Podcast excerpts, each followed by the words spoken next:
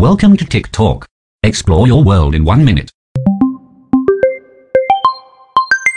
Black Monday นะครับเกิดขึ้นในวันจันทร์ที่ 19 ตุลาคม ปี